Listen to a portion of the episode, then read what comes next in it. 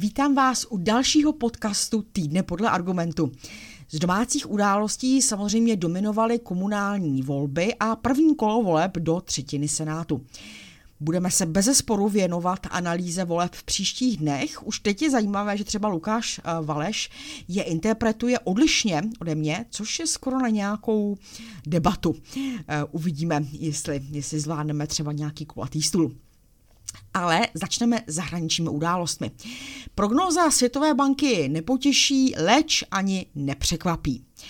Globální růst prudce zpomaluje a je pravděpodobné, že bude dále zpomalovat, protože stále více zemí upadá do recese.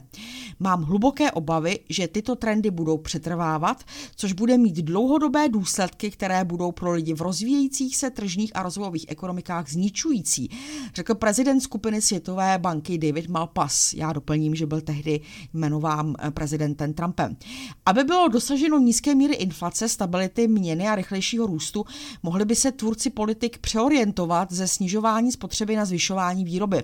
Politiky by měly usilovat o vytváření dodatečných investic a zlepšení produktivity a alokace kapitálu, které jsou pro růst a snižování chudoby rozhodující. K dokreslení globální situace OSN tvrdí, že až 345 milionům lidí na celém světě hrozí hladovění. Výkonný ředitel Světového potravinového programu OSN eh, uvedl právě tato varující čísla, že až 345 milionů lidí z 82 zemí bude čelit akutnímu nedostatku potravin přičemž počet lidí s tímto nedostatkem bude dva a půlkrát větší než před pandemí COVID-19. 50 milionů lidí ve 45 zemích trpí velmi akutní podvýživou a hladomor jim klepe na dveře. To, co byla uh, vlna hladu, je nyní tsunami hladu. hladu. Řekl doslova poukázal na konfliktní zóny, dopady pandemie na ekonomiku, změnu klimatu, rostoucí ceny pohoných hmot a tež válku na Ukrajině a s ní související uh, prudce rostoucí ceny potravin, paliv a hnojiv. Zahraničně politickou událostí minulého týdne zřejmě bylo vyhlášení částečné ruské mobilizace a to na Den míru. Opravdu skvělé. Konec konfliktu je v nedohlednu.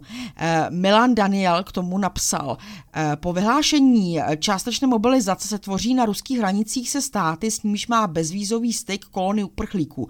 V Bruselu z toho mají těžkou hlavu, zejména s ohledem na Ukrajince, kteří po zahájení ruské speciální vojenské operace v úvozovkách uprchli před válkou do některé členských zemí EU. EU. Time se jim dostalo nejenom mezinárodní ochrany, ale dostali i možnost pracovat a získat nejrůznější státní podpory.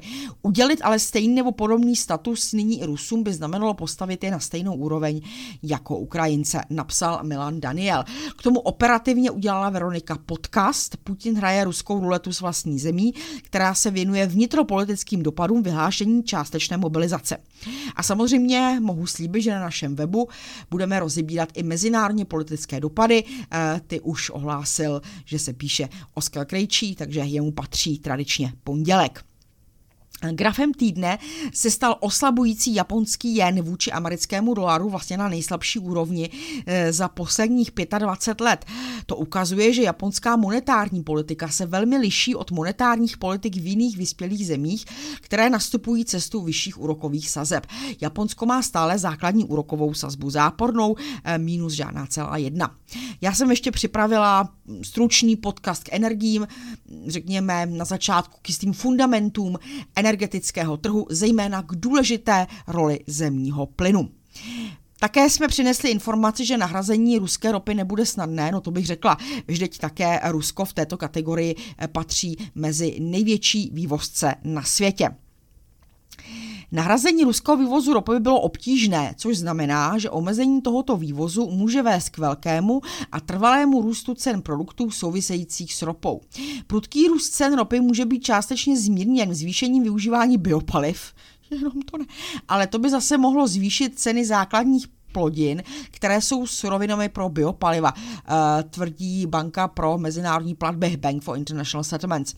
Eh, současné události jsou často srovnávány s ropnými šoky v 70. letech, ale globální ekonomika je dnes velmi odlišná a na komoditních trzích dochází k novým interakcím.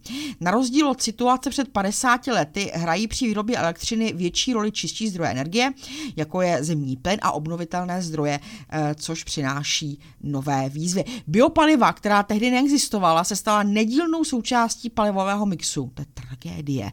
Což vede k novým interakcím mezi ropnými a zemědělskými trhy. To znamená, uh, vlastně to otevření nového kanálu, kdy uh, ceny paliv se um, následně odráží na cenách se zemědělskými plodinami už nejen přes hnojiva, ale právě také přes ta nešťastná biopaliva. Eh, ještě reflexe k úmrtí Alžběty II. výborný Edo Chmelár v článku Královna je mrtvá, něžže republika. Ano, správně, přece nebudeme podporovat monarchie. A také jsme přinesli informaci o pohledu z afrických zemí.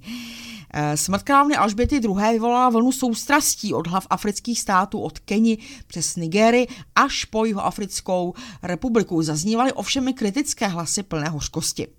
Hlavy afrických zemí většinou ve svých reakcích chválili mimořádnou vladařku a sdíleli vzpomínky na královiny časté návštěvy kontinentu během její 70-leté vlády. Smrt panovnice však také znovu podnítila citlivou debatu o koloniální minulosti v anglicky mluvící Africe, zejména o roli královny během britské nadvlády. Když se Elizabeth v roce 1926 narodila, britské impérium pokrývalo šest kontinentů. Většina z 56 zemí tvořících Commonwealth, včetně mnoha národů na africkém kontinentu, jako jako Ghana, Kenya a Nigérie, získala během Alžbětiny vlády nezávislost. E, její smrt pa přichází v době, kdy jsou evropské země pod tlakem, aby se vyrovnali se svou koloniální historií, odčinili minulé zločiny a vrátili ukradené africké artefakty držené po léta v muzeích e, v Londýně či Paříži pojďme na domácí dění. Eh, když jsme u těch podcastů, které jsme tak masivně zase rozjeli, eh, tak v této kategorii Veronika připravila rozhovor s Petrem Drulákem ke knize, eh, na které jsem se také podílela, Svrchovanost zprava i zleva. Doporučuji. Teda nejen podcast, ale i tu knihu samotnou. Petr Kužela a Dominik Forman napsali pozoruhodný text. První část jsme přinesli, velmi doporučuji teď po volbách komunálních je ten text ještě důležitější. Už teď se těším na druhý díl, který by měl být v pondělí, jenže já ten podcast připravuju v neděli. E, není jenom o české levici, má to obecnější platnost, ale vzhledem ke stavu české levice jsem ho zařadila do kolonky domácí. E, odcituji část. E, symbiotické spojení kulturního a ekonomického liberalismu přitom není nic nového, e, píše Petr Kužela Dominik Forman. Jak víme již z komunistického manifestu, podstatou kapitálu je rozbíjet všechny tradiční vztahy a neponechat mezi lidmi žádný jiný svazek než holé sobectví, než bezcitné placení hotovými, kdy vše ustálené mizí jako pára, vše posvátné je znesvěcováno a zůstává jen na nic se neohlížející svoboda obchodu. Rozbíjení všech vazeb, oblastí společenského života, všech institucí, které nepodléhaly dosud nadvládě zbožně peněžních vztahů, je vlastní povahou kapitálu, který tato místa obsazuje svojí zbožně peněžní logikou. Začíná být zcela evidentní, píšou oba dva autoři, že politický program nové levice je pravou ideologií současného kapitalismu par excellence. Teď se tetalím, že to takhle někdo hezky napsal.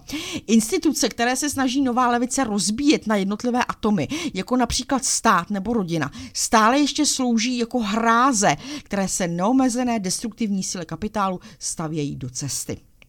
První krok, který tak musí učinit každý, kdo to s obnovou levice myslí vážně, je přiznat si, že dominantní část levice, proměněná kulturními revoltami, je od 70. let v dokonale symbiotickém vztahu s cíly kapitálu a jeho potřebou přechodu na flexibilnější formy vykořišťování pracující síly.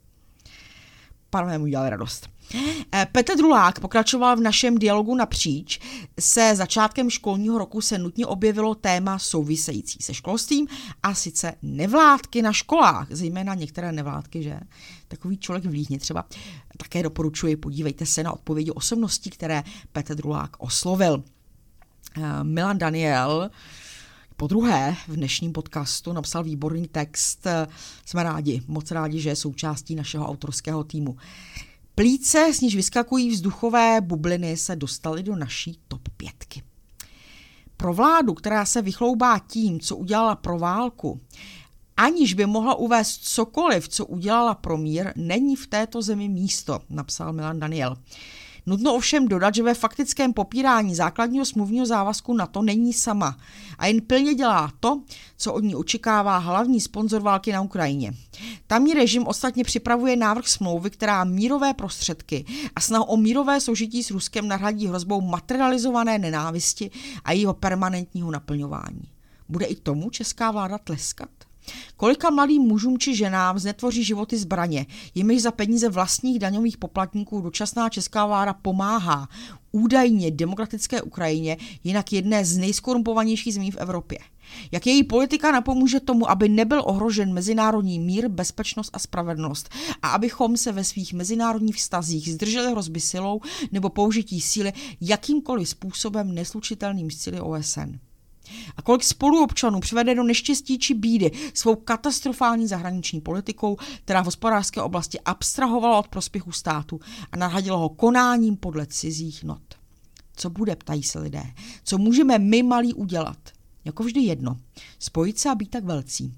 Svěřit zprávu těm, kteří nás nepovedou do bídy, tmy a války a budou chtít mír především.